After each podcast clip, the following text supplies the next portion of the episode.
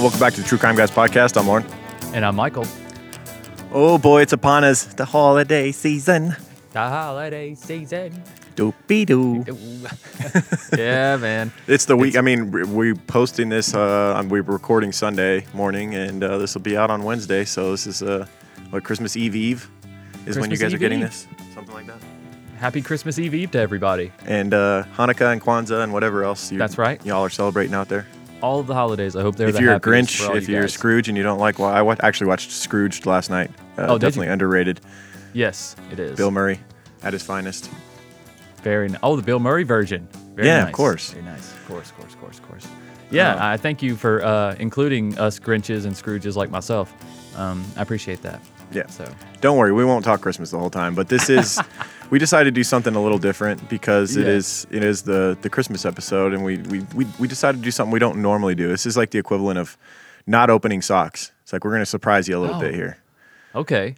It's like a gift you didn't expect. We're gonna do somewhat of a, a mystery episode I guess you could call it unsolved or solved, really, depending on the way you look at it. Uh, it's on on the books. This is a solved case, but a lot of people do not think that it's that clean and cut and simple because there's a right, lot there's, of questions r- remaining from this case.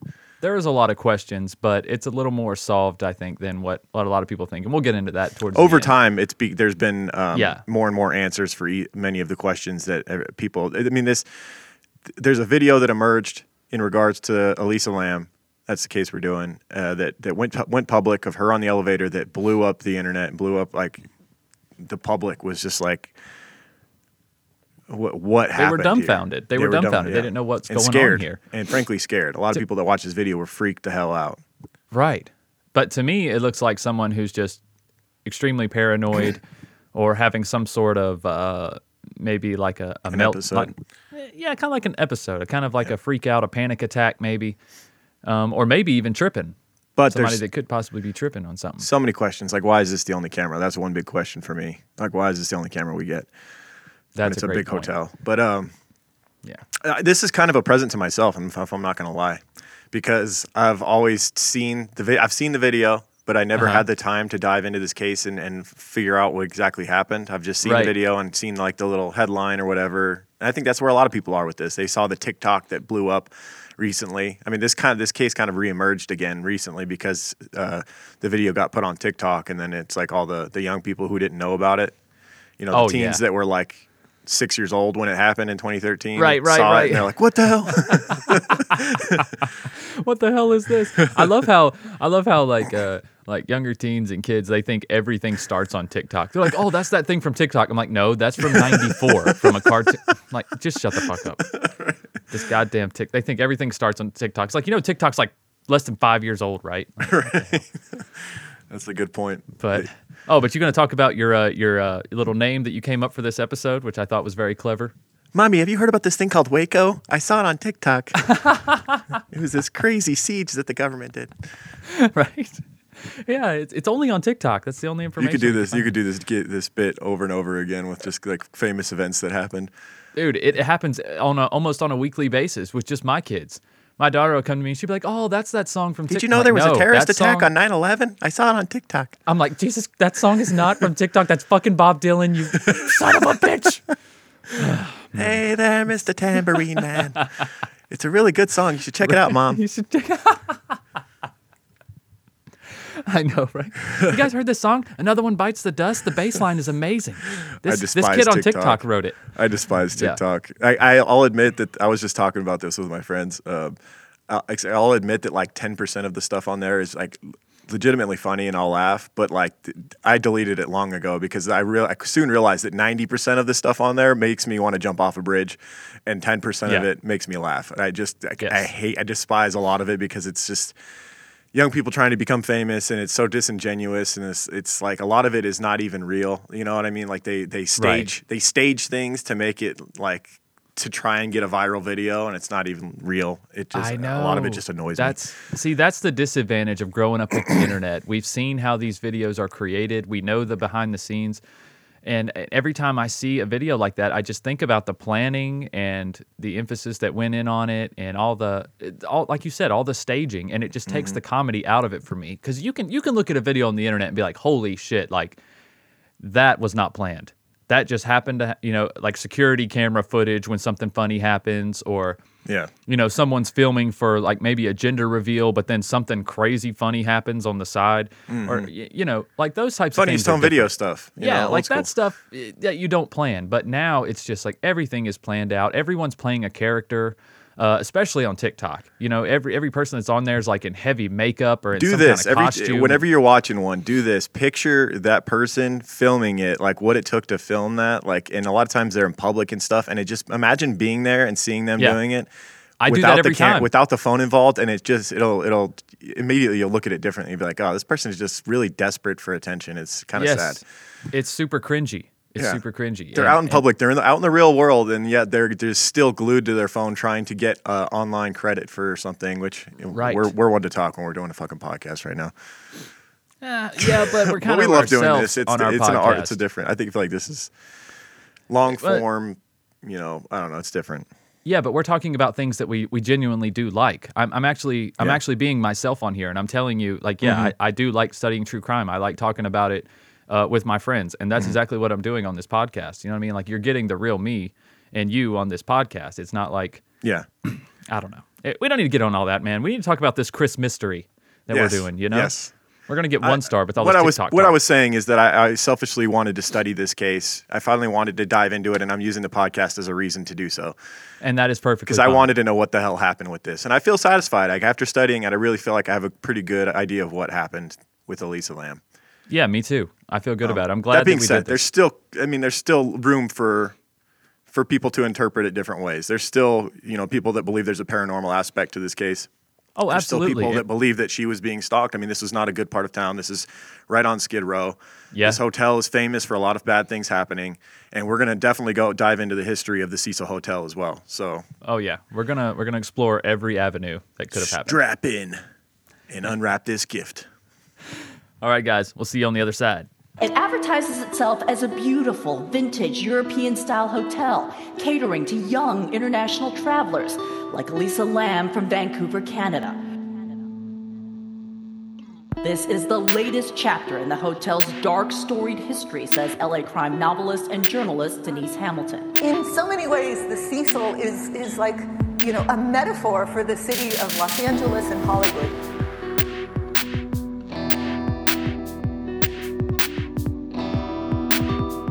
Haciendo lives in Hollywood. Hollywood. It's all facade. It's all, glitz on the outside, and it's got this romantic, turbulent, sinister history.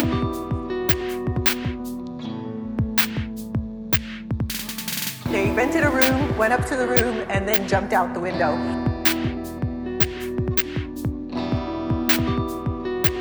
Jumped out the window. Jumped out the window everyone who comes here with hopes and dreams and stars in their eyes. Uh, it's, it's the noir side of the city.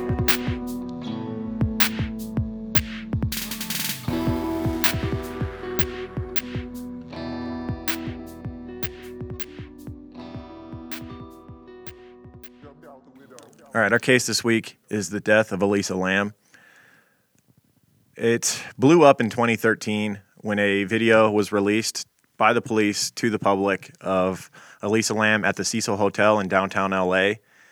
Uh, she had been staying there for three nights, and on the day she was supposed to check out, she did not check out. We'll get into all the details of you know of that. Mm-hmm. But this video released of her on the elevator in the hotel the night that she disappeared, and she's acting very strange. Um, and that that is where this this case became infamous was from that video, and we'll dive into all the details. We'll break down the video and all that in a little bit but I just had to give a quick synopsis of why we're doing this case, why it's such a big case. Right. Um, it's it's basically because of that video because it is such a strange video. And if you want to her on the elevator, right? And if you want to pause this and watch the video, it's only four minutes, and it kind of gives yeah. you. I mean, it's not going to give away anything. Trust me. I mean, it's a mystery for a reason. But yeah, can, and it, and the link, I'm sure I'm, t- I'm speaking from the past about the future, but I'm sure the link for the YouTube is in the description of this episode right now. So right. to, to make it easy for you, we'll make sure that's in there. Okay. All right but yeah, I, I recommend watching the video now, and then we'll dive into all the details of this case. Absolutely. So if you haven't seen it, fucking strap in because it is very odd and it, it freaks a lot of people out. That video. Oh yeah, no doubt, no doubt. There's a lot of questions. Yeah. So, Elisa Lam, we'll start at the beginning. She was born on April 30th, 1991, in Vancouver, Canada. She shares a birthday with Kirsten Dunst and Travis Scott. Okay, right on. It's a good couple there. Yeah, that is. Dude, Travis Scott, very versatile artist, man. He's involved in a lot of stuff. I follow him yeah, on I like his stuff. I follow him on Twitter and he's always giving shit away. Like people will tweet at him be like, "Hey Travis, I need a PS5." He's like, "DM me your address." I'm like, "Dang oh, shit." Yeah, you know he was like featured That's on, a slippery slope there. Oh, I know. Then you know you're going to get like a 100 more. Oh, I guess well, you just kind of pick and choose randomly. Yeah. You help some. It's better than helping none. It's more than what most celebrities are doing. And then That's true. He has a uh, he has a skin on Fortnite too. My son has begged me for that skin, but it's like like 20 bucks for some of these skins and stuff on here. I'm like, no Dude, way, bro. No way. My uh, my nephews are obsessed with Fortnite and they, they want the V Bucks or whatever. Yep. Z, is it Z Bucks or V Bucks? V Bucks. Yeah. Yeah. Then they're just like fiending for them like a crack addict. Oh, like, I, know. I need some V Bucks. And I'm yeah. like, all right, I'll get you some V Bucks for Christmas. Calm down. Yeah, seriously.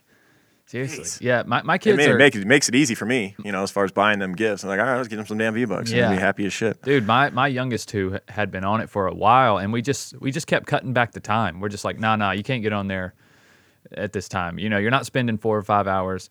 Okay, now it's three hours. Now it's like two hours a night, and now they're they're kind of weaning themselves off of it.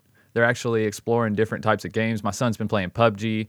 He's been playing like That's, Four oh, Honor. Dude, PUBG is the shit. Um, that was the um, last game that I was really yeah. interactive with online. That dude, online playing that game with friends is so damn fun. It's I mean, and, and, it's not a perfect game by any stretch, but that's kind of what makes it so fun is the glitches happen. Yeah, you know, you'd be driving together in a jeep, and all of a sudden you're like fly through the ground into the ocean, just rolling, laughing.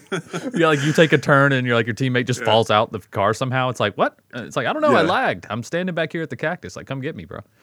Yeah, I've I've honestly been out of the, the video gaming world for the last year or so. Yeah, I didn't. I wasn't ever heavy into it, but um, I, am surprised to hear, as someone who hasn't been really paying attention to it too much, how much staying power uh, Fortnite has. That it's still so big. Still big. It's because it yeah. adapts. It stays current.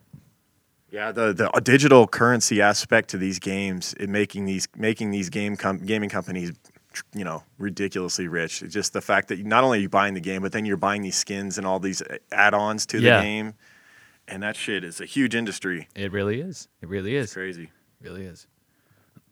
but let's stay on track here. Yeah. yeah. So Travis Scott and Kristen Dunst. Any any words on Kristen Dunst? Um, Kristen Dunst. Not really. She's not one of my favorite actresses. I, I liked dude. some of the movies she's, she was in. I liked some of the movies. She was a good. Uh, you know, she's good in Spider Man and MJ and uh, Spider Man. Yeah. Ah, what was that? Uh, she was in a good rom com at some point. Well, she's been in a remember. few. Yeah, she's been in a few. She's just not one of my favorite actresses. You know what I mean? I, I don't know why. She's just. Oh, you know what? Uh, what was the the cheerleading one was freaking awesome. I love that movie. Oh, Bring It On. Bring It On is great. Hell yeah. the first one at least. Bring It On, bro. I remember that movie. yeah. Hell underrated. Very. All right. So um, yeah. So uh, Elisa Lam, born in 1991, she had a younger sister named Sarah um, she was very extremely close to, and her parents had moved to Vancouver from Hong Kong, so they had immigrated to to Canada from Hong Kong, and they opened a Chinese restaurant called Paul's. Huh. Well, simple enough. Yeah, I guess trying to assimilate yeah. by naming it a very uh, North American sounding name, yeah. Paul. Yeah, I guess so. You don't want people to not know the name of it either, you know. I get some oh, takeout. Yeah. It makes it easy. Yeah. Yeah, it just sounds it sounds like, hey, you want to go to Paul's tonight? Yeah. Get some food. Yeah, exactly. Exactly. It makes it easy. It's good them. marketing. Exactly. Um, Elisa, as I mentioned, had that younger sister named Sarah. Very, she was very close to. She was uh, Elisa uh, herself was very outgoing, had many friends, um, and did well in high school. Like I said, very social. And her favorite book was The Great Gaps, Great Gatsby. Oh, okay. Tells you a little bit about herself. I think she. Yeah. Yeah, it does. Loved, uh, wanted, wanted a lot of friends. She wanted. She was someone that ended up being uh, very lonely near the end. Yeah, ironically, because um, it seemed like she wanted to be that social butterfly, that successful person who was out on the town, you know. Kind of I that. think this was someone who the, the those years right, follow, directly following high school was very tough on her, where everyone kind of went off to college and st- was starting to get their lives going. Right. She was doing the same, but at the same time, she wasn't ready for you know the high school uh, style of life where you're always around friends and whatnot to to take a hiatus like that. It's a tough time right after high school when you realize you know you I know adults always tell you you know, oh, you just wait till after school. All your friends are gonna, you know, you're gonna lose them all. You're gonna have like one or two left. Right. You have all these friends, and they're gonna go do their own thing. And you're always like, yeah, yeah, whatever. And then and, it happens. And then it, happens. It really does happen. Yeah, it really does happen. I mean, it's it's normal. It's it's part of it. You all go your different ways. Yeah, but I think it affects some people more than others. It's definitely a hard adjustment because if you think about it, when it, through middle school and high school, all your friends are on the same schedule as you, and like directly after school, you, how often are you out hanging out with those people?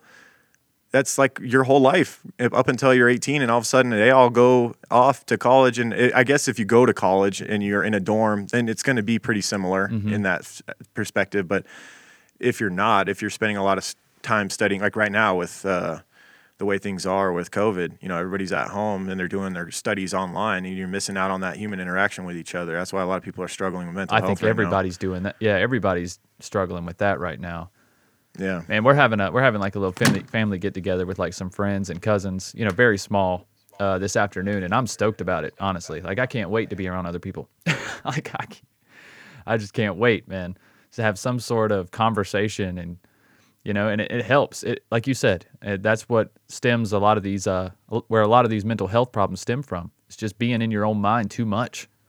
I don't think. Oh, yeah. I don't think we realize, uh, at least the average person, how little they are in their own mind. I think everyone should have some time in their own mind. Some people have. How many none. times have we talked about it with this with this podcast in regards to you know uh, people who get put on in solitary confinement in prison? It's like the worst ah, thing you can do to a human being. It really is. It really is. And I'm not saying humans never need time alone, but and that's just that's just too much. I think you need to be around other people. You need people who well and positive people too. Like you know, you yeah. can't just go be around toxic people and expect your mental health to increase. Uh, you, right. you, need to be around people who are positive influences in your life. But I, I that's definitely some of the best medicine I think you can get. Yeah. Uh, so in 2010, you get uh, you get a pers- her, her perspective on things that were going on with her as, in regards to loneliness and her depression. And I, I, I man, the, her blog, the stuff she wrote about in there was, was, uh, I don't know. It kind of spoke to me a little bit. I, I mean, mm-hmm. Um, as we've talked about, we've we've both had periods where we've struggled with depression, like most people. Right. You know, some people it's a lot more serious and it, it goes on for longer periods of time. And I think that Elisa was one of them, and she would later be diagnosed with bipolar disorder. And and you know, when you're in that manic depressive state, it can go on for weeks and months on end. You know, and no matter what you do, it just continues. And and, she talked a lot about that in her blog. She had a blog called Ether Fields, um, and it's still up. You can still find it, and we'll put the link to that also in our show notes. Um, and the introduction on her homepage to her blog was a quote that I've that spoke to me more than any quote I've ever heard before. It says, "You're always haunted by the idea you're wasting your life." Yep and it, my the times where I'm down, and that's where it stems from. Yep. It's where I'm sitting there and I'm too in my too much in my own head, and I'm thinking, what more could I be doing? What is my legacy going to be? Yada yada yada, and that's not it's not the you know the healthiest uh, train of thought. I don't think uh, for for happiness. You know, right. But because the, that, where that stems from is you comparing yourself to others, and that's everybody's on their own path and everybody's on their own journey, and you have to just be on yours and not be concerned so much with how it stacks up to others and that's that's where i think most people's depression comes from a lot of times oh yes definitely people people comparing their blooper reels to someone's highlight reels is yeah. the number one cause of depression and social media can amplify that oh because my you're God, seeing the so best much. in everybody else's lives everyone's putting up their highlights like you guys have to know um, yeah. but also i think that that keeping that phrase in mind could also be a positive thing as well um, you know, it can always be that little reminder oh, yeah. that uh, you know maybe I maybe I should go ahead and that's the that fine line you walk though, right? Is you know that you you you always know you probably could do a little more. Yeah. But man, it like. But you also have to have time a, to relax and give time to yourself and have fun. It's tricky to find that balance, man. It is. It's really tricky. It is to find where you could do more without compromising other parts of your life, without compromising your relationships. For mm-hmm. me, that's a big one. Is like when I think about what more I could do, I, I also have to consider, okay, how's that going to affect my, you know, my family? How right. is that going to take time away from me being a father and being a husband? And that's exactly right. And how and so. how important is that in aspect of you know compared to me being a father or me mm-hmm. a husband? How how important is that to me and my like For instance, I the job that I'm doing now that I've been doing for a long time, it's not the most rewarding job, but it pays well. It has good benefits and and so on, good health insurance for my family, and I think that's part of you know a struggle mm-hmm. in that I, I, would like to do something that you know I, I, look forward to more every day to go to that's uh, you know makes me feel good about the progress I'm making in this job. It's more rep- it's a repetitive job, right? And I think a lot of people have that, and it's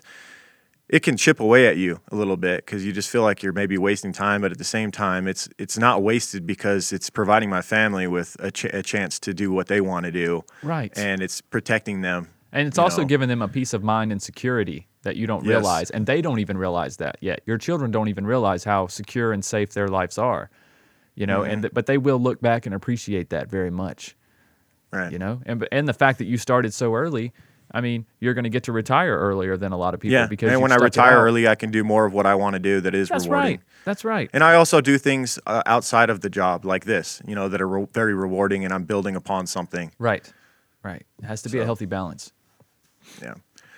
So Elisa's blog was filled with photos of runway fashion designs and her struggles with depression. That was basically the two main threads of her her blog was a lot of photos of new new wave uh, I guess you could call it new wave fashion, very cutting edge fashion design stuff that I was like it, to me it looks like runway fashion. It's like very off the wall yeah. stuff that you wouldn't see, see someone typically walking down the street yeah, wearing. Like they're wearing know? like a goose dress or something. Yeah. You know, I don't know why that always comes to mind, but I've seen that like one time someone wearing like a goose looking dress where it looked like the goose neck was wrapped around their neck and then the rest of the dress looked like the goose's body on a runway. And I just can't get it out of my head. Every time I think of runway fashion, I think of that goose dress. I don't know. I don't know why, but I'm like, where where is someone actually wearing this? You are not wearing yeah. this anywhere unless you're fucking Lady Gaga. But right. Anyway, it's hilarious that you just think of a goose immediately. immediately, freaking goose dress. Oh man. Uh, and then I think of Dr. Seuss when I hear Goose because Goose Juice and Moose Juice that I just read so many damn Dr. Seuss books with my kids all the time.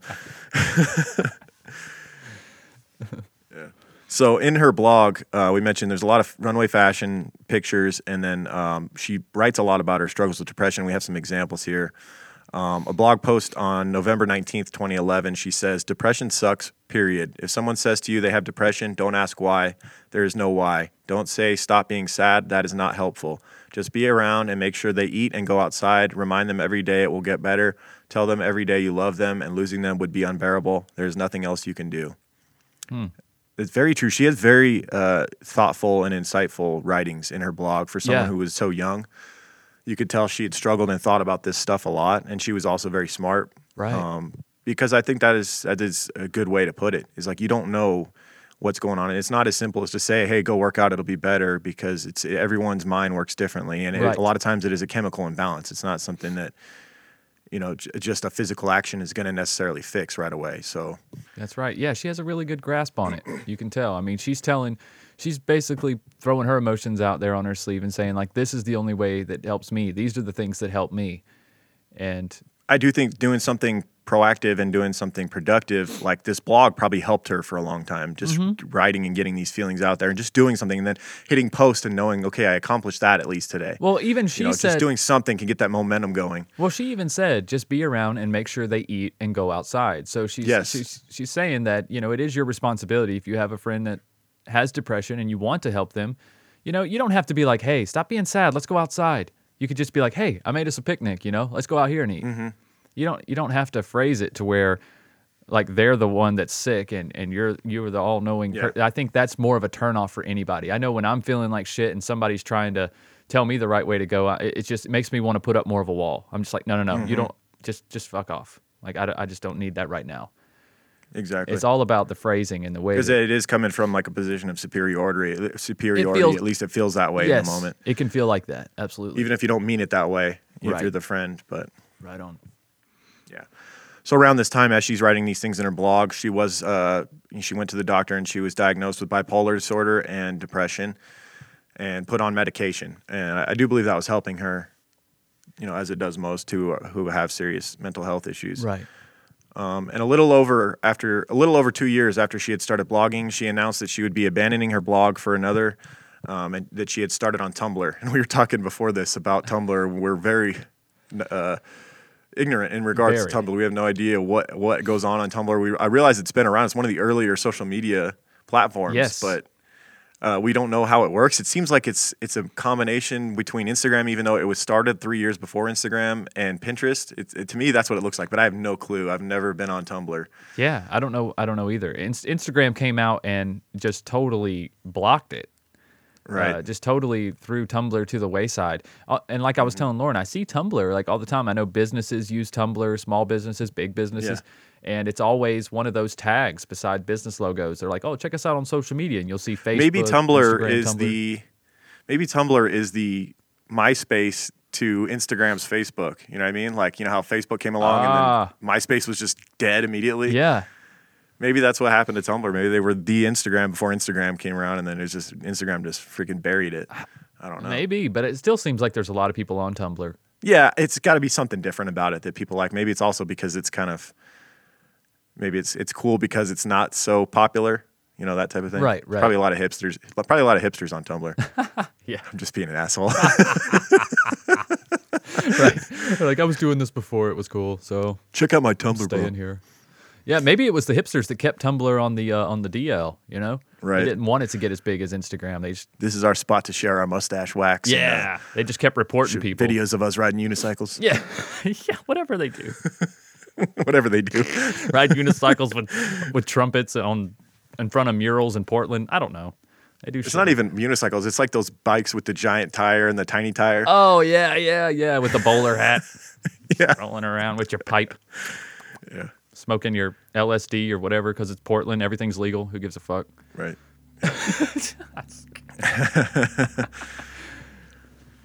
so back to the story. After graduating high school, Elisa enrolled at the University of British Columbia.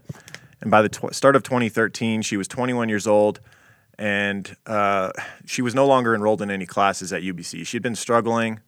This is when she was so, writing in her blog about you know depression and uh, staying. A lot of her writings were also about her her troubles with staying on on track with school. Right. That she was finding it hard to focus um, so, because of her depression, and, and she was she a lot of her depression got worse because she felt like she was following falling behind her peers as far as they were they were doing well yeah. in school, she was not, and then it just seemed to spiral out of control from there. It's funny that she dropped out though at 21. I mean, most likely she was what a year, maybe I don't semester? know that she technically dropped out, quote unquote. She just wasn't currently enrolled anymore. I think she still had plans to get re-enrolled, it was just a, a, brief hiatus. And I think this is around the time that she wanted to go on this vacation and, and kind of learn more about herself. And she she thought that maybe getting out, yeah. seeing more of the world would help her depression, and then she could get back on track with school oh, afterwards. Oh, okay. Okay. But she just had one more year. It's like you're 21, Lisa. Like, I know. If you're getting a four year degree, you got one more year. But I don't know how much of the time that she'd already done in school was wasted by not passing the classes and getting no, credits. That's right. I that's am not sure about that. Maybe, so that's also that's right. Or maybe she's changed her major every semester, yeah. which we know everyone knows somebody like that who's been in school for like 12 years and they have a bachelor's degree or they got like four of them. It's almost like know. they're afraid to graduate and move on. Yeah, yeah. uh, what was the what was the movie with uh, what was his face uh, Van Wilder or whatever? Oh, he's yeah. stay in college forever. yeah. I got a cousin like that, man. He was he got like his doctorate. He just kept staying in school and he just kept building on his degrees, but I mean, now he's teaching in like Finland. So I guess it finally Jesus. does pay off, but it, it took him a long time. You gotta find some way to pay off all the all the debt. I mean, imagine how much student debt you rack up if you stay in school for oh that long. God, dude. Yeah, I, I have, just I just pay the know. minimum on those loans, I guess, until until you die. yeah, just yeah, right. Maybe that way. Yeah, maybe you'll pay them off before you pay your house off. Doubt it. Right. yeah. So, as we mentioned, by the start of 2013, she was now 21 and no longer enrolled in any classes, and it was decided that she needed a break. That what she was doing in school was not uh, it, it, was not uh, even worth it because she wasn't passing the classes and she was struggling. And so take a break from schooling and figure out yourself uh, whatever's going on with you. She thought maybe taking a trip, seeing more of the world, and she was going to start with the United States West Coast. And she was hoping that this would get her out of the funk that was affecting her studies. Mm-hmm. And so in uh, early, thir- early 2013, she planned a lengthy vacation tour of the West Coast uh, alone. And this, of course, worried her parents. She was going to be traveling to starting in California and she'd be alone. And so her parents were very weary of her traveling by herself. But the young student was determined to go at it alone. And as a compromise, she made sure to check in with her parents every day of the trip to let them know that she was safe. And she, in fact, was you know, through this trip early on, she was checking in multiple times a day. She was very diligent about it, which made her parents feel a lot better. Right.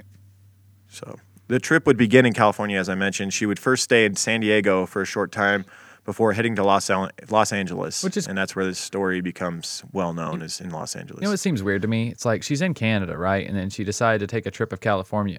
Why did she go all the way to the south side of California and then go back? I guess she flew to San Diego and then decided she would drive back up or this this is what's weird to me. It's like why not start in like San Francisco and work your way down? If you're coming from Canada. Well, it's all the same one way or another. You're going to if you say you start at San Francisco and work your way down, you're going to have to fly back up to the top, so it's one way or another. There's no yeah, but it, I mean, I assume she was a short tri- short side and a long side to that trip return or on the way. I, I guess I just assumed she'd drive because if she's spending multiple days in places and whatnot, and you want to go places where you want to go. No, she but, was traveling mainly by like train and like, uh, like Amtrak and things like that. Oh, okay. And, uh, okay, that makes more sense. That makes more sense. Yeah. San Diego is a great place to start, though, man. One of my favorite cities in America.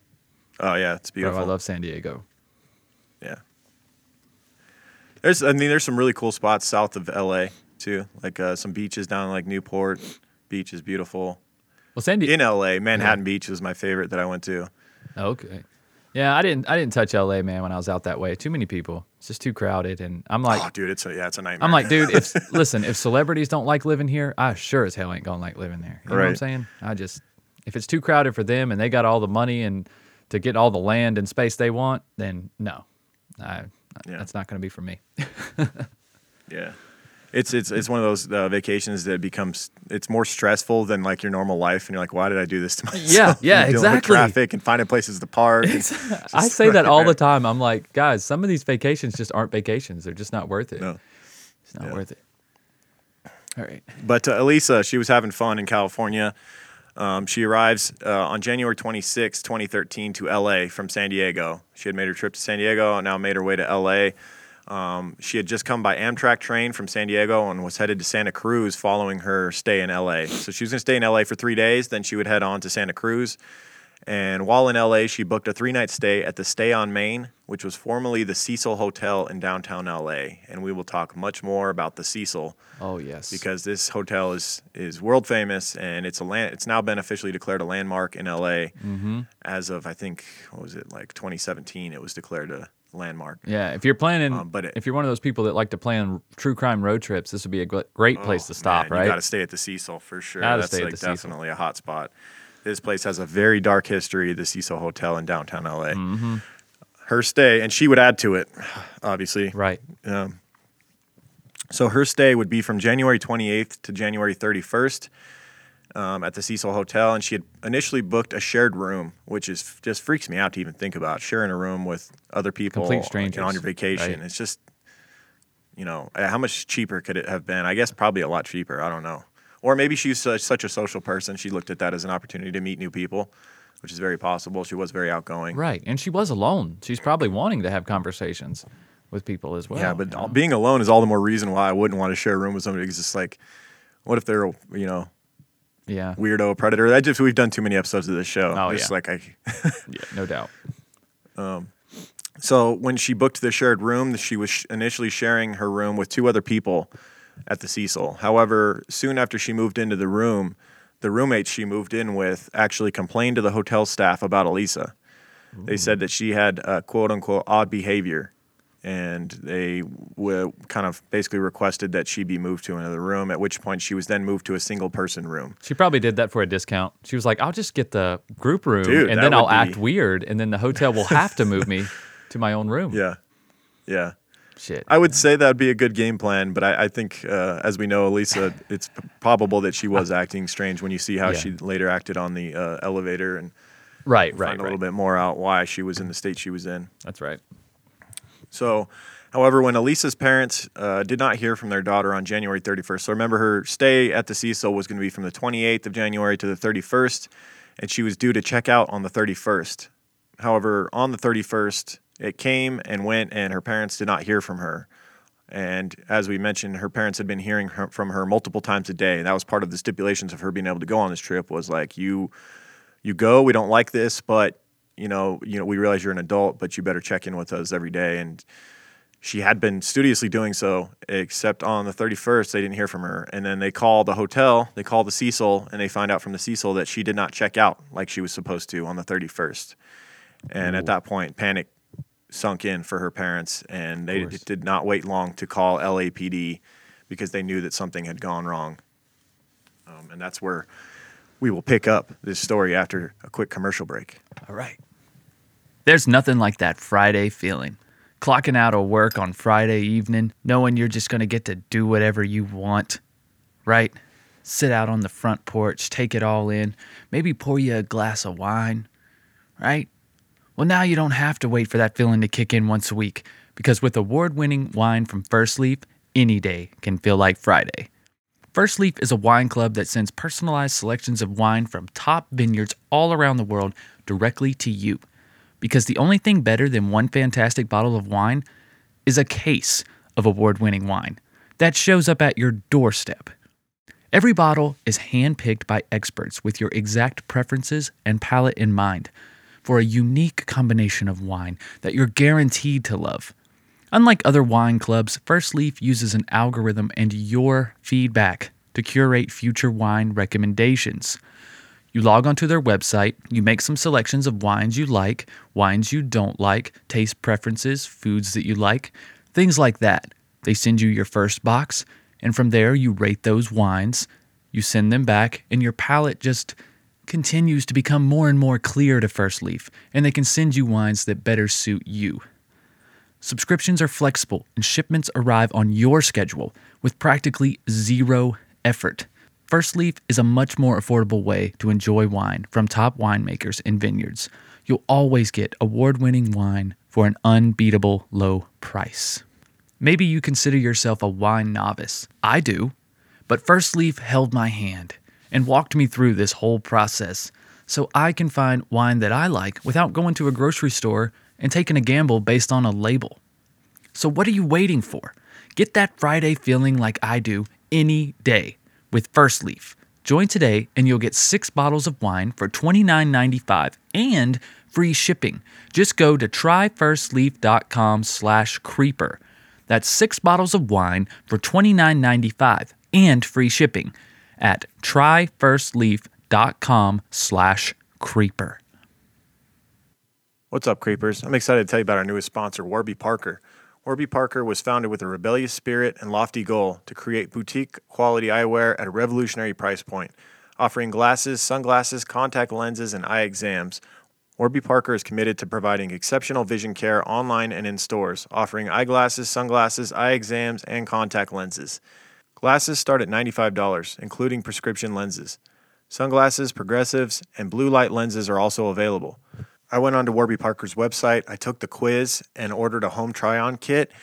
Five pairs of glasses that I selected based off of their quiz showed up to my house for me to try on.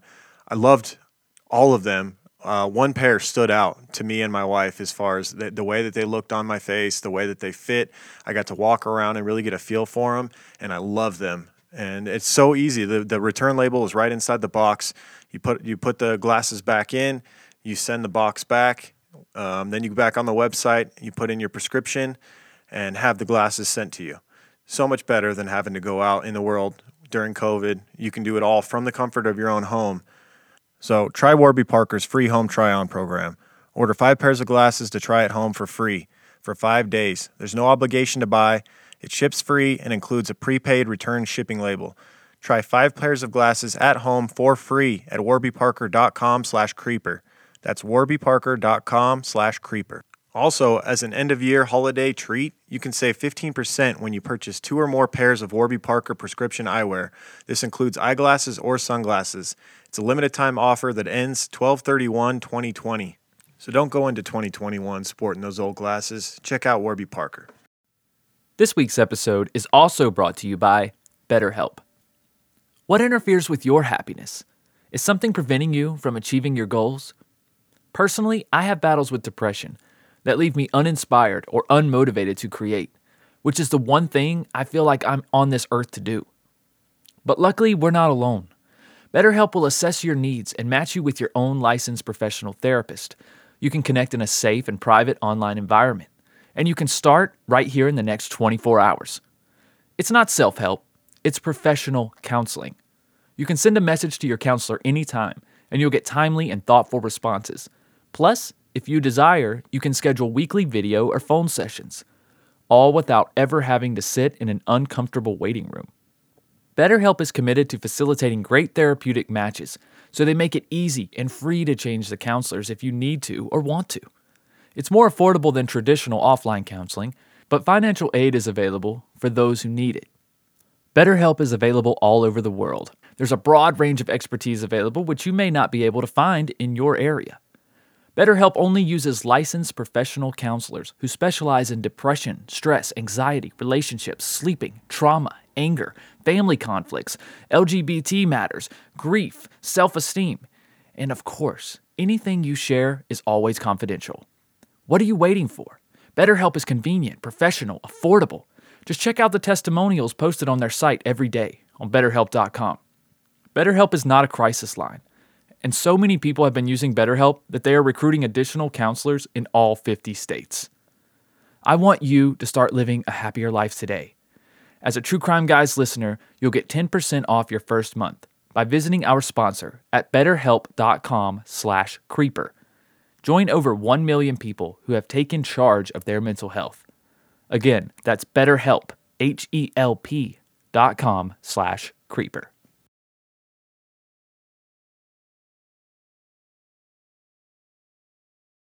Um, she had been staying at the Cecil Hotel. She doesn't check out. She doesn't contact her parents on January 31st. Now the LAPD becomes involved.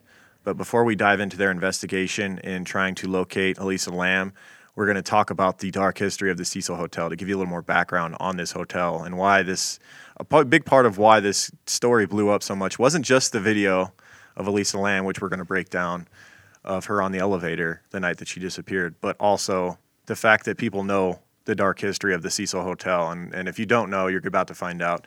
We're going to go all through it. yeah. So, the Cecil Hotel on 7th and Main Street in downtown LA, also known as the Hotel Cecil or the Cecil, and now known as the Stay on Main after it was rebranded in 2011. I don't know if that's even a good move, but then again, it still looks like the Cecil. They didn't really change much other than just the entryway. They put like a new little what do you call those things? The little cover that goes over the front door of things, like a little shade. Yeah, like a new little awning. Awning, yeah. They put like a new awning yeah. that's a different color and it says to stay on Main. but the whole building still has the giant font on the side of it that says the Cecil. And I, I to me, it's like just embrace the dark history and the part the fact that this thing has been a part of LA since the 1920s.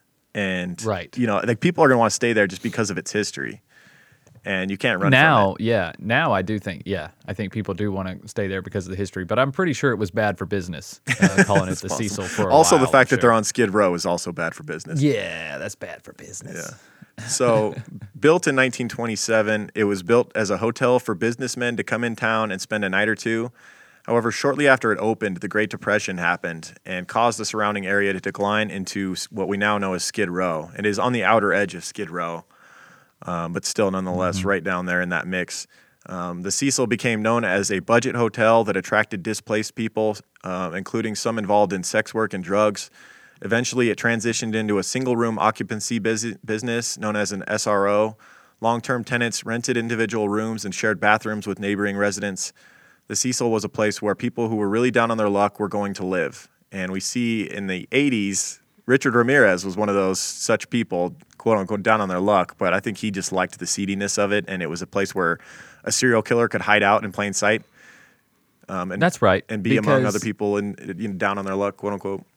That's that's exactly what I'm saying. There's so much activity going on at that hotel. It's just you blend right in. No one's.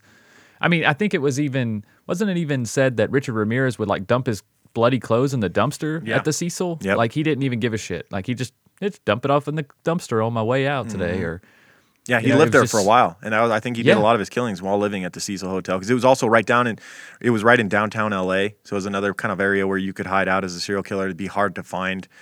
It's it's right. hard to locate somebody because, like we said, there's so many, you know, people who are you know living on the uh, edges of society down there who are not well kept, who you know, if, if the police are looking for you, it's a good place to go hide out if you're in the underworld. Right. Right. There's a lot of lot of nefarious things going on down there. It's very confusing, probably, for police officers. Yeah. Uh, trying to work in that area. Yeah. And so, yeah, as we mentioned, uh, there's a lot of people who are staying at the Cecil who are down on their luck. And in the 80s of ni- 80s and 90s, two such tenants of the Cecil were serial killers Richard Ramirez and jo- uh, Jack Unterweger, which we never we've never done him. He's an Australian serial killer, uh, but he was a mm-hmm. journalist initially, I guess, and he stayed at the at the Cecil in homage apparently to Richard Ramirez, and he was killing it, while living there.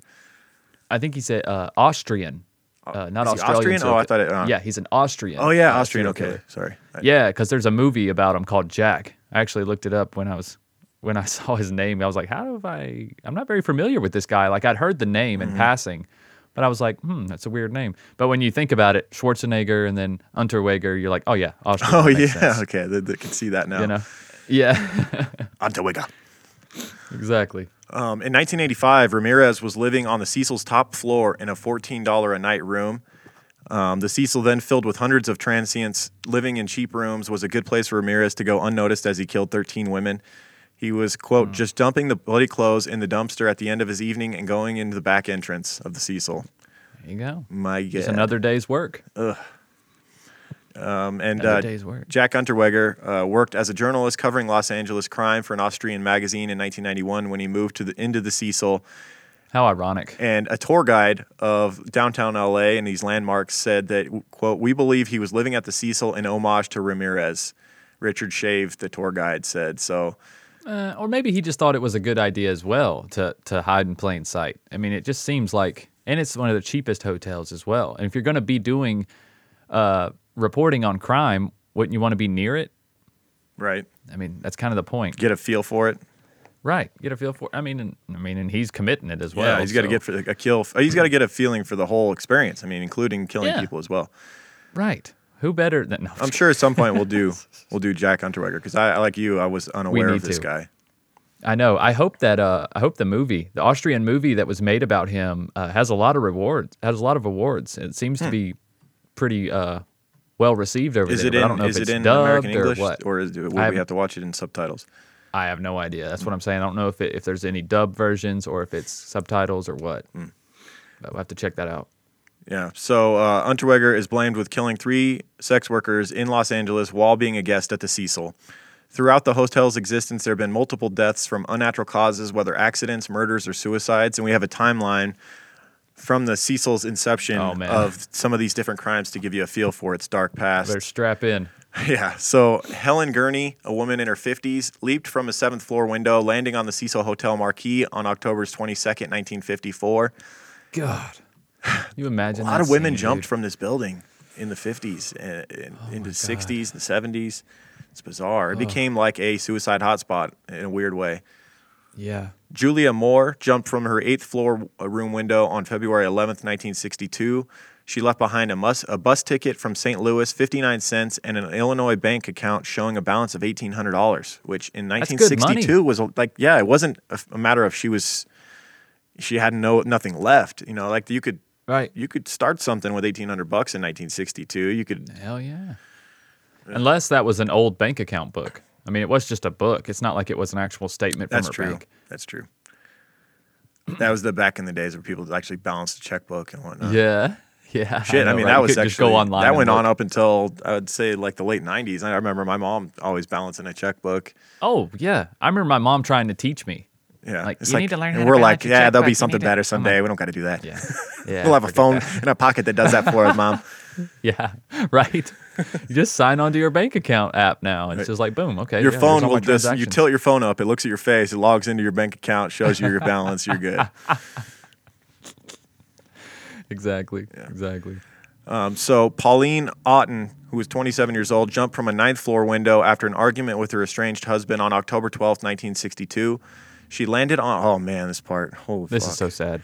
So Pauline Otten jumped out of the ninth floor and ended up landing on a 65 year old man named George Gianni, who was walking on the sidewalk 90 feet below. Both were killed instantly. That's oh, oh my! Can you imagine witnessing that? First of all, like be, imagine you work there and like you have to deal with that. Two people died today. Holy instantly. shit, man! This, this guy's just minding his business, walking down the street, and a woman from 90 feet up lands on him. Jesus. I just I just feel like that's really irresponsible of someone committing suicide. Yeah, I agree. Like I have I have to say that. Like if you're going to take your own life, I mean it's At least wait for the traffic to, to clear life, below, you know. But seriously, you got to jump like these somebody? people that that uh, decide to kill themselves by like driving intentionally head on into someone. That it's just like despicable. oh, that's some bullshit, man. That's despicable. bullshit. Yeah, and that's happened a lot of times. Sadly, a lot of there's that's that is all too common that that yeah. occurs. Yes, it is. Um, so uh, someone named Pigeon Goldie Osgood, that was their nickname, Pigeon, Go- Pigeon Goldie, a retired mm-hmm. telephone mm-hmm. operator, was found dead in her ransacked room on June 4th, 1964. Osgood, known for protecting and feeding the pigeons at nearby Pershing Square, was stabbed, strangled, and raped. The crime has never been solved. So that's this, just the 50s and 60s we've covered so far. And there's already been that many suicides and a murder. That looks like a she. I would think that she was just a a victim of circumstance. Someone saw yeah. her and wanted to commit commit an act of violence, that, uh, and knew that no one was going to care about this pigeon lady. Mm-hmm. Um, and it, it sounds bad, but I really do think that's why this crime has never been solved. It's just lack of lack effort, of care, honestly. effort, yeah. yeah. effort, and also yeah. you're talking 64, so the the means to solve a crime was already difficult, and if they don't have a lot That's of right. motivation to solve it either, because they view this person as like kind of a who cares. Mm-hmm. Then that's when you get an unsolved crime for that long. Right. Then in 1975, a still unidentified woman jumped to her death from the 12th floor. Um, new owners would convert three of the floors back to hotel rooms around 2007, but most of the building uh, building remains SRO and as we mentioned, it's located on the edge of Skid Row. There have been multiple sightings of ghosts at the hotel, and the building is a focus for true crime themed bus tour, hotel horrors, and Main Street Vice. I didn't know there was this this tour that you could do. That sounds like something if we make a trip there, we'd have to do. Yeah, that makes sense though. I, there's always people capitalizing on this stuff, man. Yeah. You know, if there's this much shit happened here, oh yeah, there, somebody's finding out a way to make money on this. Yeah, so, according to the LA Times, calls to the LAPD from the hotel have dropped dramatically since 2008. And on February 28, 2017, the city council designated the 1920s building as a Los Angeles landmark. So, it's, it's, it's slowed it down a bit, nowhere. but this case brought it back to the fold again because mm-hmm. you get this this very uh, odd death of young Elise Lam, you know Elisa Lam, and uh, so let's go, let's get into what happened with Elisa Lam. Back to early February 2013. The police have been made aware that Elisa Lam was staying at the Cecil Hotel. She did not check out and she has not been seen. Her parents have not been contacted by her. They now fly out. Her, her family flies out to LA to help the police with the investigation. Um, and with the help of dogs, they, they scour the Cecil Hotel looking for Elisa Lam. They search her room, they search all over the hotel, including the roof, and they find no sign of her. The last person that had reported uh, reported talking to Elisa on the day that she disappeared on January 31st was the manager of a bookstore next door to the hotel. The manager has been interviewed since, and she said that Elisa was in good spirits and very talkative, very much how we know Elisa as a person was very outgoing, and she's you know she was basically talking this bookstore's uh, this bookstore manager's ear off you know talking about the different books she wanted to get for her family members she was there uh, with the purpose of buying books for her family to, to bring back with her, you know, as kind of, uh, I guess, souvenirs.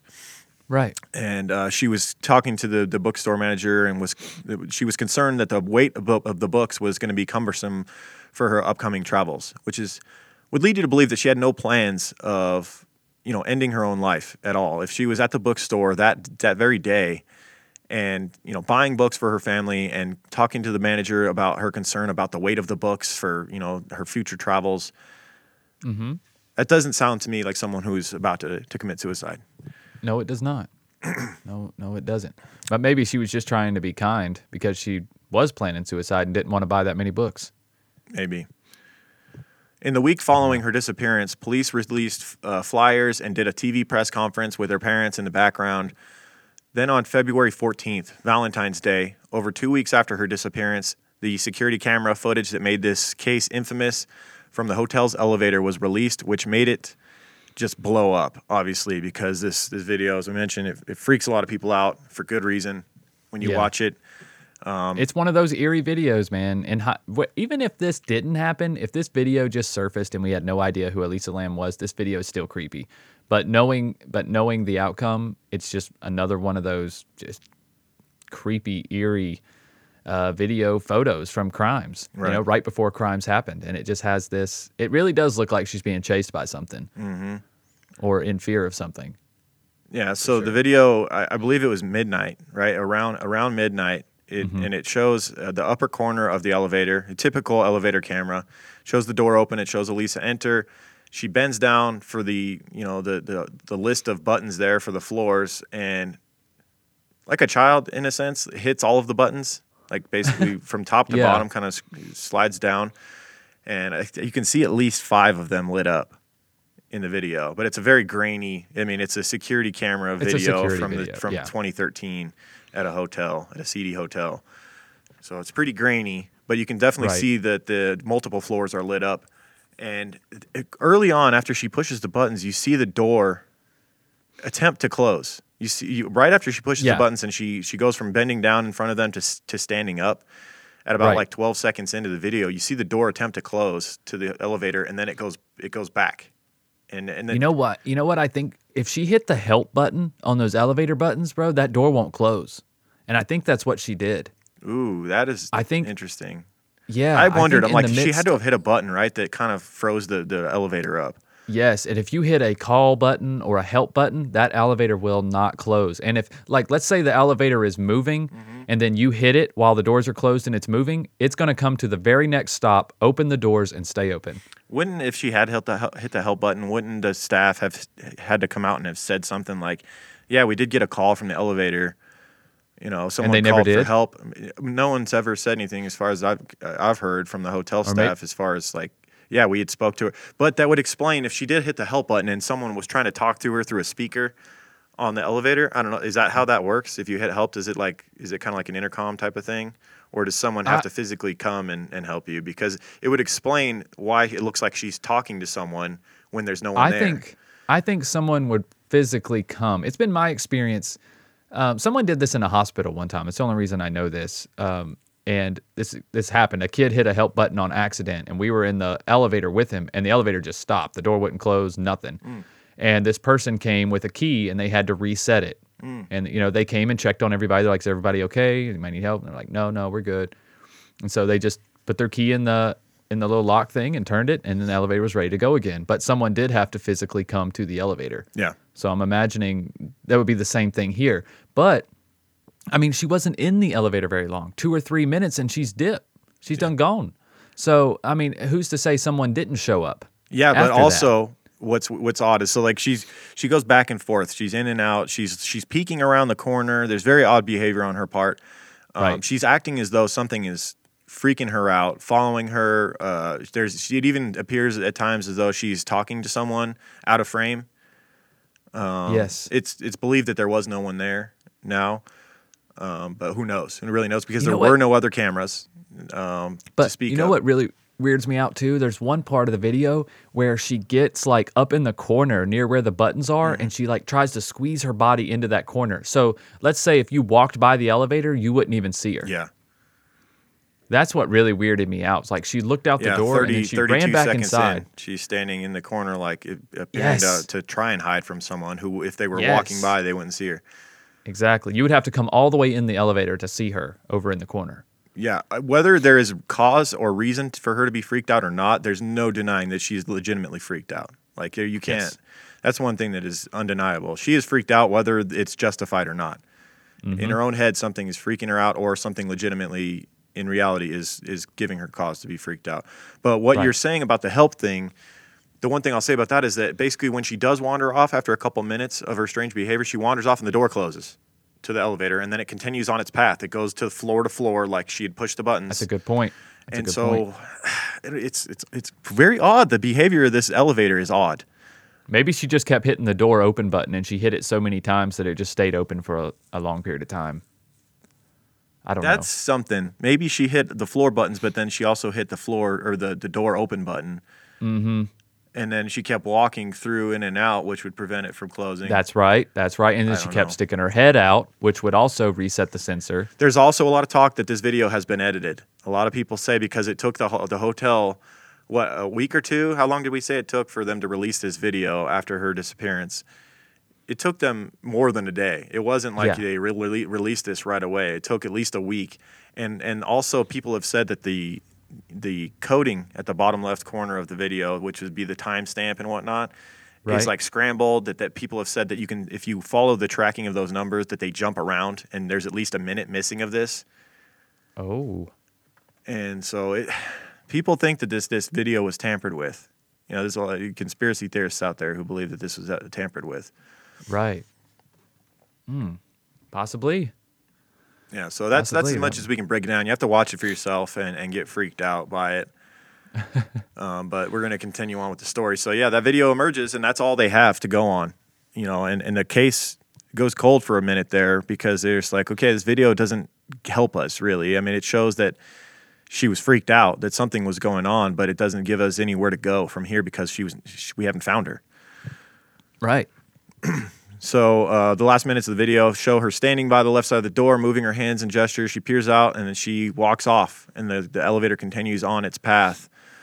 Um, the public was captivated by the footage, and speculation was rampant. Was she being stalked? Was there a paranormal event, or was she suffering from a mental breakdown?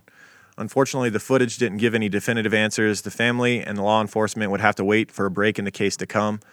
And thankfully, five days later, a break would finally come. However, it wasn't in the form that they had hoped. Um, on February 19th, a body was discovered in one of the four water tanks on the roof of the Cecil Hotel. So there was these hmm. four large water tanks that provided the water to the hotel staff, to the guests, to the restaurant that was within the the place. Um, and there, the reason this was discovered, this body within this tank, was because the guests at the hotel had been complaining to the staff that there was some issues with the water. The pressure was low, right. and that the water had a what would you say? A, it was not clear. It, it was uh, oh, murky God. water essentially was coming. How many out. people drank that water, dude? I know, I know. How many people showered in it, drank from oh. it, washed their hands, mm. yada yada. Um, you have to wonder. And what's sickening is that the hotel even after finding out that there was a body in the tank and that was the reason for the water issues, did not refund the guests. Uh, they basically said, "Hey, drink it at your own risk." Essentially. oh my god. Yeah. They had oh it tested god. to make sure that there were no harmful uh, bacteria in it that could uh-huh. you know could have hurt anyone. Supposedly they did that, and then they put some extra chlorine in the water to kill the bacteria that was remaining, and that was that. Oh, thank you. thank you so much. More chlorine yeah. to eat my insides away and kill all the good bacteria inside my gut as right, well. Thank right, you very right, much. Yeah. Well, I mean, at this point, you're not drinking that fucking water, and at this point, I'm checking out. you know. Oh yeah, yeah. I'm dipping out anyways. Yeah. yeah. But some people live there, though, man. That's true. You know? That is a good point. Yeah, a lot of people live there. The yeah. SRO thing that was going on. Yeah, there was there was a long term yeah, renters in residents. there. That's right. So the body uh, as I'm sure you've figured out by now, that was discovered in the water tank was determined to be Elisa Lam's body. And the coroner released his report on February 21st and found that there was no evidence of trauma or sexual assault, and the death was ruled an accidental drowning. But how the hell did, wow. did Elisa Lam, on her own accord, end up in a giant water tank on the roof of a hotel? And this, I she was I mean, hiding in there, dude. People were convinced that she was she was killed and put in there, and for good reason. I mean, it just doesn't make any sense that a person would no. end up in a water tank. And these, and initially it was you know reported that the door going to the roof was locked, that it had an alarm on it, that the water tank there was no fixed mm. ladder to the water tanks, and they were yeah. they were pretty. I mean, it was not something you could just climb on. You needed a ladder to get up there. They were at least like ten feet high, and Elisa mm-hmm. was a, a, small girl. Um, and so, how did she get up there? How did, and the tanks had lids on them that were the lids were closed supposedly. Yeah. How does she end up in this water tank? None of it made any sense. And then you know, like you think about all the other factors, like why w- w- the, her acting strange on the in the video footage, and where's the other? F- you would think there would be more more cameras. A lot of people have said this in comment sections of stuff that I've looked at. Yeah, there's where's no cameras the on the cameras roof? in this hotel. There's... How is it just? She was wandering seemingly all over the place. Yeah, how is there not a camera on the roof in any of the hallways? Stairwells, like there's no camera in the stairwells. With as much crime like... and as stuff as happened in this hotel, you would think you would want cameras everywhere. That's what I'm thinking. Seriously. Seriously. Or maybe they don't. Maybe they're like, well, we don't want people, we don't want the cops here we all the, liability. time. Yeah, they're like, oh shit, we, we don't want to film everything. There's just a lot that goes on here. We're not the Cecil Hotel. Whatever happens, happens. yeah, that's right. what happens ah. here stays here. That's right. Like Vegas. Ultimate privacy. Yeah.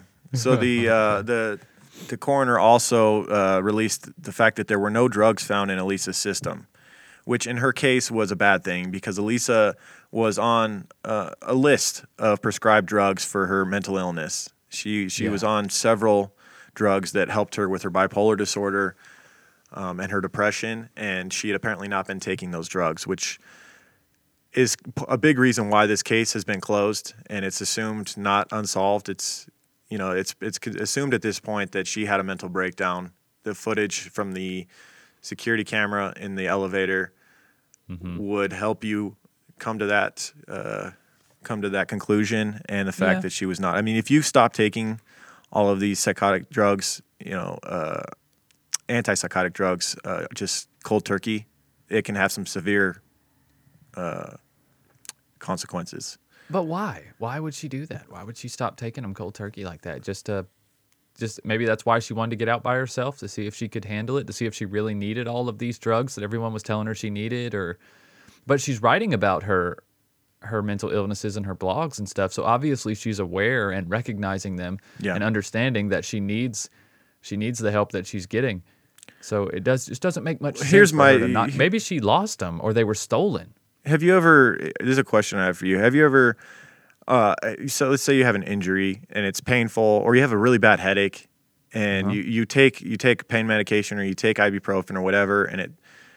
I, I've had nagging pains here and there, and you take say you take ibuprofen, and it, it does such a good job that you forget you even have the injury, or you start to think like, oh, it's healed, I'm fine, and then yeah. you don't take you don't take the pain medication again let's say you just got injured and you're only supposed to take this for a few days or whatever. You take it one time, like, oh, I'm fine now you know, and then you don't take it and then the pain sets in again. Yeah. It's possible there's an element of that with with this type of thing, you know, where where it's a medication that's that's helping your mental state. And, and it works so well that you often. feel happy, you feel good, and you're like, maybe I just don't need this anymore. That's that's part of the trap that can occur, that can occur. She might have been feeling that's so good. True. She's like, oh, I'm out traveling, and maybe this has fixed me. I just needed to get out and do something, and I don't need these anymore. That's possible that uh, that was what happened. Yeah, it is. Or maybe she's just out in a different schedule. And you know, she's, uh, like we said earlier, she's traveling by train, by tran, probably public transportation.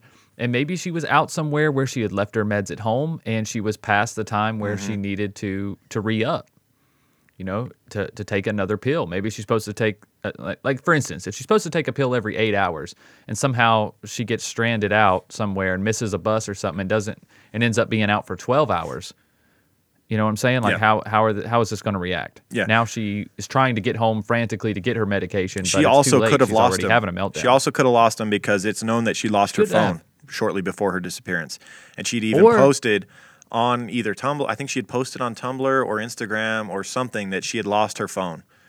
Um, in a in a blog, Dude. she had made a little a little post saying that she had lost her phone. So I don't know where she posted that from. If it was from an internet cafe or the computer right. at the hotel or where she had posted that from, but she it was known that she had lost her phone. And so Dude, if she listen, lost her I'm phone, totally... it's possible she lost her meds too. Oh, for sure. Listen, I'm, and I'm totally spitballing here, but what if some of the people she was in the room with first maybe took her meds, took her medication, took her. This is a uh, sketchy hotel. It's very possible. I mean that that is not even rare. People take meds from people's oh, homes God, all the yeah. time. You have oh, to be careful yeah. who you have in your home Oh, um, oh, yeah. I mean, I've worked I've worked with contractors where later I found out they were taking meds from people's mm-hmm. homes. Mm-hmm. They'd be like, "Oh, can I use your restroom?" Go in there and raiding the damn cabinet. People that I knew for years. There's a lot of addicts that that's the first thing they do when they Bro. go into someone they don't know that well's house. They go into their medicine cabinet and see what they can find. That's, no doubt about it. That's what I'm saying. And people, and and if they were sharing bathrooms, maybe Elisa left her bag in the bathroom or in eh, you know on the counter in the sink or whatever, mm-hmm. and somebody took her shit and she Very thought possible. she lost them. Very possible. Or someone could have broken into her room when she was gone and taken shit. This, like we said, this is a sketchy hotel. Yeah, no doubt. So, yeah, the police. Uh, there, many questions remained after finding her body. Um, the the roof. How the how was the how was that that she got onto the roof and got into that tank? If in fact the door, like the hotel said, was locked going to the roof. Um, Yeah. How did she get on top of the tank and in? If there was no fixed ladder to the tank. Um, and the tanks supposedly had heavy lids. All of the tanks, including the one that Elisa was found in, had the lid on. Um, mm-hmm. Um, so how did she get in there? How'd she close the lid? Uh, you know, how does this happen? Um, the police had searched the roof in the days following her disappearance as well and found nothing out of the ordinary. Why were there no mm-hmm. cameras other than the one in the elevator? On the so a lot of people were looking at the hotel staff like a little sideways, like how does this happen? You know, either you guys are you know directly involved in, in killing Elisa Lam, or you guys are so negligent uh, in running a hotel and allowing something like this to go on. And there right. was actually a lawsuit by Elisa Lam's family later on, you know, a wrongful death suit in regards to right Elisa. Uh, they didn't win though. Uh, basically, the hotel said, you know what, it's it's not our fault. We can't protect people from wanting to harm themselves is what they said and you see through their past that uh, how many people have jumped out of their building and they didn't change anything so Right. You'd think they would put some bars on the windows or prevent people from being able to jump out of the damn thing at a certain point. Mm-hmm. I would. I just as uh, I, I, for the mental state of my my workers at my hotel, I wouldn't want them witnessing people dying all the time, jumping out of the window of the hotel I'd owned. I'd put some preventative measures in the window so that people couldn't jump out anymore. That would just be me. yeah. Know. But then now your hotel looks like a giant prison. It's like true. who wants to stay at a hotel with bars on all the windows? Yeah, that's true. You know, I, I don't know. Um, so photos on Elisa's Instagram leading up to her death. Here's another clue that may lead you to believe that she did go up on the roof uh, on her own accord. Many video uh, photos on her Instagram leading up to her death showed her on rooftops. She would post these pictures of her. She apparently liked to be to go up to rooftops, and I, I've done this myself. I think it's an, yeah. It, it's Who doesn't? A, a human instinct. Yeah, when you're at a hotel, I, I dude, I can't preach enough to people that work or own hotels to keep shit locked because I've done this so many times where I just wandered around hotels into like let's see where I can go. Like on the strip in Vegas, I've I've made it on top of buildings and things like that just by just simply walking around and seeing where I, I've gone into private pools that I shouldn't be in, and then you just play, plead ignorance. Like you know, I've had security come over, like, "What are you doing here?" I'm like, "Oh, I didn't know I couldn't." Uh, like, yeah. you have a guest here, you I show them know. your card, and like, all right, get out of here. You're not allowed to be in here. it's like, no, that was worth it. I got to swim in this private pool for a while. but like, keep your yeah. shit sufficiently locked up, especially the roof. Like, make sure especially people can. the roof. And so apparently, the door to the roof very well could have been locked, and yet someone still could get up there because this also gave a lot more clarity as to how Elisa, if she was so inclined, could have actually done this and it's now right. known that she could have done this because someone following this story um, had gone and stayed at the Cecil Hotel with the intent of seeing if they could pull off what Elisa Lam seemingly pulled off if they wanted to. And they were able to go up a fire escape, get to the roof unabated.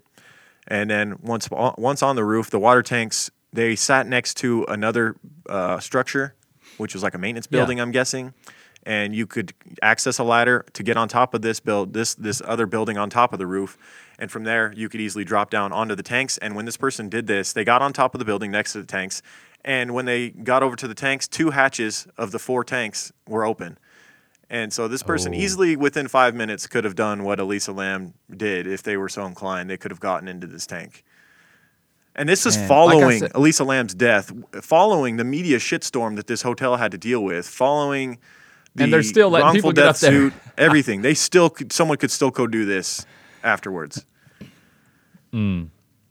So they just I don't. And the, the on probably YouTube, looking at it if like, you look hard enough, you can find it. This this this guy going and, and basically getting access to the tanks himself, following Elisa Lam's death. That is absolutely insane, dude. Mm-hmm. Maybe she was trying to hide from somebody. You know, if, if she was that still trying to hide, if she, she was legitimately scared that someone was chasing her, yeah. a water tank if you're you know if if you're in a if you're having a mental breakdown if you're if you're really afraid that someone's chasing you whether they are or not a water tank could be a reasonable re- place to hide but you she's possible very possible she didn't mean to to die and she got in there and realized quickly that there was no getting out right maybe the water level was too low or maybe the person that was chasing her saw her get in there and they just shut the lid on her Yes, that's also. And they were like, "Wow," because that go. is that, one that of the biggest questions that remain: is how did that lid get closed? How you could you lid... could seemingly close it as you were dropping in. It's like a hatch oh. lid, like with hinges. Oh, wow. And so yeah, I, I, have come around there... to the idea that I, I mm. think, unfortunately, Elisa Lam didn't take her meds for one one reason or another, whether it was on her own accord or whether they were stolen, and she she lost uh, reality for a bit and and did in fact go up on the roof because she liked to go on roofs and I think she was very possible that she was afraid that something was chasing her and got in that tank to hide or something along those lines and uh, drown in there. Yeah, whether it was real or not, it seemed to be very real to her. Mm-hmm. So that's all that matters. Yeah, react. It's it's it's uh, it's very sad, and her family has actually even come out and said that they believe that she got in the tank. Um, and that they did sue, as I said, the Cecil Hotel, which uh, the, the case, they, they did not uh, receive any payout for that because basically the Cecil just said, hey, you know, we, we can't prevent people from doing what they're going to do if they want to harm themselves, which I think is kind of a cop out. Like, prevent people from getting on your roof unless they're staff you know, make sure that. Yeah, you can prevent people from getting near the water that is supplied to all yeah. of the customers of the hotel. It's like your water source, if anything, needs to be protected. Why can you not even protect the water source? That That's should what, have been another lawsuit they had to deal with is the guests somebody, there. Yeah, that guy that filmed himself going up there, or Lisa, or anybody, could go up there and pour rat poison in one of those tanks. no doubt, right? Just fucking no, nobody. Or a damn bird know. could fly over if that hatch is open and shit in there. Yeah. Get people yeah. sick freaking uh, a, mice or anything could crawl in there and die and, and freaking rot exactly. away and get into the water. It's amazing. Dude, you know that's happened. Right? In the history of this hotel, something has gotten in those tanks Died. wanting to get water. Some thirsty ass bird in the mm. desert of LA, you know, something. It just it just don't make sense to have those tanks so accessible and let alone open. Right. Let alone open. Ridiculous. Oh. Get your shit together, Cecil Hotel. Come on. Seriously. Or the Stay on Main. Shit together. That's what you call yourselves now. The Stay on Main. you can change your name all you want. Right. Yeah. Change it. But I guess that hotel ain't going nowhere, right? You said it was uh, officially a landmark. Oh now, yeah. Right? No, it's not going anywhere.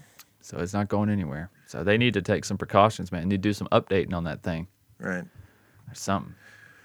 But, all right. All right. I got it out of my system. I always wanted to know what happened in this shit. And I feel I feel good, good about you know what I know now about it. Um, I think it's a tragedy. I think you know if you're gonna if you if you're on meds and you you feel like you're good enough to go off of them, definitely see you know talk to medical or talk to a professional first before you just go off of them. And I'm not saying I'm not blaming or, Elisa and saying that's exactly what happened. Is that she decided that it's very no, probable, no, no. very possible that they were stolen, like you said. But this yeah. is just an example of you know if you are on medication to be careful about going off of them. That's right. You at least, and if you're going to try something new with your medication or, or not taking it, definitely need to be around people that care about you, people that you trust, mm-hmm. at that least. care about your you know, safety. If, if, yeah, if not a medical professional, someone, yeah, someone who cares about your safety and yeah, you, know, you know, what it is kind of a perfect storm is that she was away from everyone that she knew and loved. Exactly and they weren't able to protect her when when she went through this mental state. If she were at home and didn't take her meds and started acting odd like this, her family would have would have helped her. They would have taken her to the hospital and had given her treatment. But because she was alone, that was what she what her family feared in the first place was that something like this could yeah. happen. If she just had one friend, man, you know, just one person there with her, yeah, that, yeah, person. But. Yeah. All right. All right. Well, should we talk some Oh My Gaia? I think we should. Oh My Gaia is an innovative, all natural deodorant, fragrance, and beard oil company specializing in paraben and aluminum free products. Their innovative line of deodorants inhibit the growth of odor causing bacteria while maintaining effectiveness. At Oh My Gaia, they use only all natural, paraben, and aluminum free organic ingredients. Guys, there's tons of scents to choose from from Oh My Gaia that and the rotations are always updating. Guys, there's there's pear, vanilla, cherry almond, sandalwood, lavender, lemongrass, Egyptian musk is one of my favorites. Uh, coconut, dreamsicle, leather, lumberjack, honeysuckle, fireside, uh, bergamot amber. I've noticed is also a favorite from a lot of our listeners, and we have our very own scent called True Crime Pine. Guys, it was made just for the true crime guys. If you're a big true crime guys listener, you got to have at least one jar of true crime pine sitting around. Um, because you guys are true crime guys listeners, use the word creeper and you can get 15% off your order at ohmygaia.com oh or at shop underscore ohmygaia oh on Instagram. OhMyGaia.com oh is O H M Y G A I A.com. And again, that's use the word creeper, and you guys can get 15% off. So do it, guys. You won't regret it. Switch from your speed stick. And I know you've tried. Uh, this is this is what I hear the most, right? I hear people are like, "Oh, I've tried aluminum-free deodorants before. They suck. They don't smell good." Or or they don't cover up my sweat smell. Well, this will. Oh my God, it will. I promise you. Like I've I've done construction. I've been working out in the damn humid ass Carolina heat out here. It's been like 95 degrees, 100% humidity, and I'm wearing Oh My Gaia, and ain't nobody complaining about my sense. Okay? So I promise, if it can cover it up for me, it can sure as hell cover it up for y'all. You just got to so, trust us and, and it's, it's, give it a shot, give it a try. That's right. It's not expensive, it's, it's especially stuff. with our code. It's not expensive. That's right. You got nothing to lose. All right. Nothing but wait, there's more. For, oh, what is it? I don't. I they also have incense. You don't need any more. oh my god, is everything. you don't need any more. What are you greedy bastards? What, what do you want? Great, what is it? it smells good. Yeah. you don't want it. You don't want it. It's your loss. No, I'm just kidding. Right. there is more, but wait, there's more. True Crime Guys Patreon page, patreon.com/slash True Crime Guys. Go over there, get yeah. yourself two dollars a month, get you access to all kinds of premium content. Yeah. And at five dollars a month, get you access to Just the Banter, which we just released volume twelve yesterday. Oh yeah, Just the Banter. Talked a lot about dogs, and it got dark. A lot. God, yeah, I didn't expect did, that to happen. How the hell did we talk forty minutes about dogs? I mean, I mean, I feel like I could do a whole stories, podcast though. about dogs, legitimately. So, I do love dogs. Yeah, I do love dogs.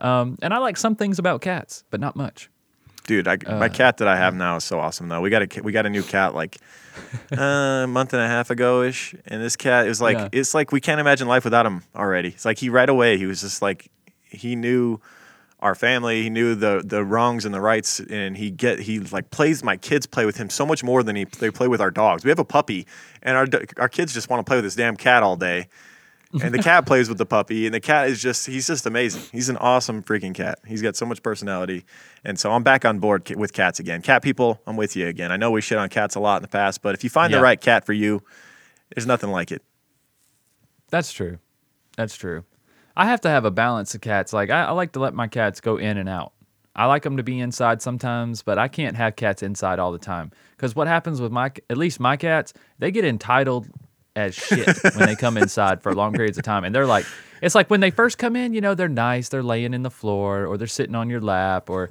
you know, you see them laying in a cat bed. And then the next day they're like on the counter. Yeah. They're like on top of the fridge. I'm like, nope, fuck y'all. You you got to keep a squirt here. bottle nearby. I know people poo poo with yeah. that. Like, don't squirt your cat. No. You know, if your cat, my cat's up on the damn kitchen counter, he gets. That's one thing I like about this cat too. He gets over it immediately. It's like he doesn't like it. Yeah. He runs away, but then he's just like, whatever. He'll come right back to you. He don't care. Yeah. That's right. Cats don't let stuff phase them. No. That's that's part of yeah. That's part of their whole demeanor. There's no long lasting like, trauma from being squirted once. You know, like it's no. Dude, I don't feel like cats have any long lasting trauma from anything. No. Like I've, dude, my cat came home one day. His damn jaw was sideways, and he was like drooling from it. I was like, "What in the world happened to you?" We're like, we're like holding him. We're like, "Should we take him to the vet and stuff?" We sent pictures to some of our vet friends and stuff. And they're like, "Ah, he just his jaw got hit. I was like, they're not going to do anything. He's like, he said, is he in pain? He's like, no, he's not in pain. And but he just now he looks like a derpy ass cat. But you can't tell it to him, dude. He's still got he's still got all the personality he had before. He's still we can all around. just we all hope to be you know one tenth of the cat's contentment. You know, cats are just yeah. like what the fuck ever. Dude, Nothing bothers me, cat, bitch. No, that cat still has all the self esteem and confidence he had before. he killed a squirrel the other day. Yeah. Killed a squirrel right in my front yard. Like that cat don't care. You want to talk about entitlement? Just look at the way a cat manu- like moves. The way that they walk around is the most entitled. Like uh, my shit, dude, does not stink. Walk. Just the way That's cats right. move, it's just so apparent that they're just cocky Tail up in and the air. just content, yep. and they don't give a shit about what you think of them at all. They really don't, man. They really don't. And it's like whatever happens in life, they just roll with it. Yep. Yep. Yeah. Cats don't care. And that being said, check out our Patreon page, patreon.com slash true crime guys. As we mentioned, all that stuff, uh, two bucks a month gets you access to all the, the one episode a month that we do just for patrons, get you access to that. Um, it gets you into the giveaway, and then five dollars a month you get the gold Creep Van sticker. You get access to just the banter and uh, our other show where mm-hmm. we just shoot the shit like we're doing now about cats. We did that about dogs the other night. You can hear that. Yep. Um, for about five dollars a month patron. yeah, we put up an episode every week of just the banter if you're a five dollar patron, you get access to that.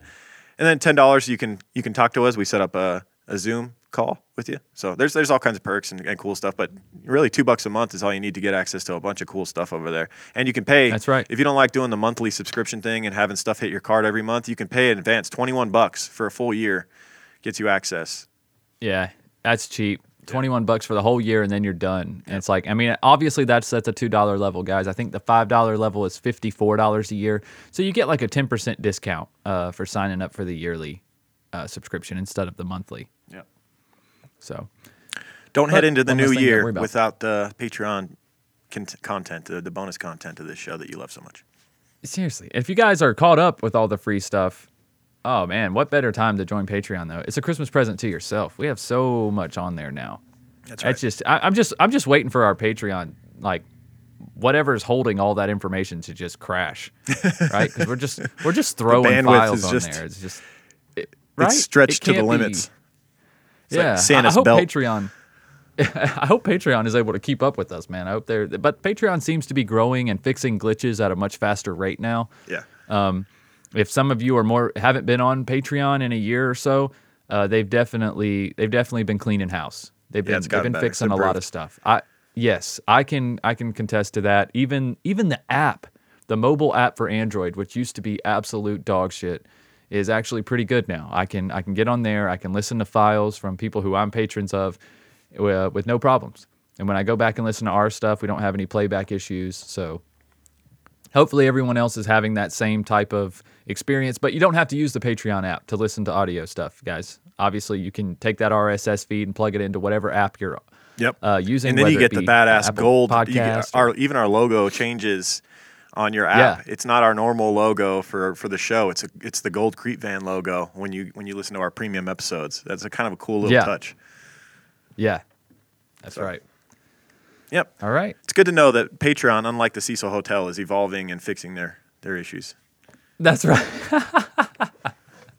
yeah. So let's uh, tell them about our, our other content under the umbrella of True Crime Guys Productions. Strange and Unexplained. Yes. you want to talk about that? Yes. Strange and Unexplained. Guys, you can listen. It's True Crime Guys production podcast that focus on focuses on unsolved, missing persons, strange phenomena, uh, cults. We just did the Order of the Solar Temple cult, uh, which will be out tomorrow. We're recording this on Sunday, so it'll be out on Monday. So it came out two days ago from when you're hearing this.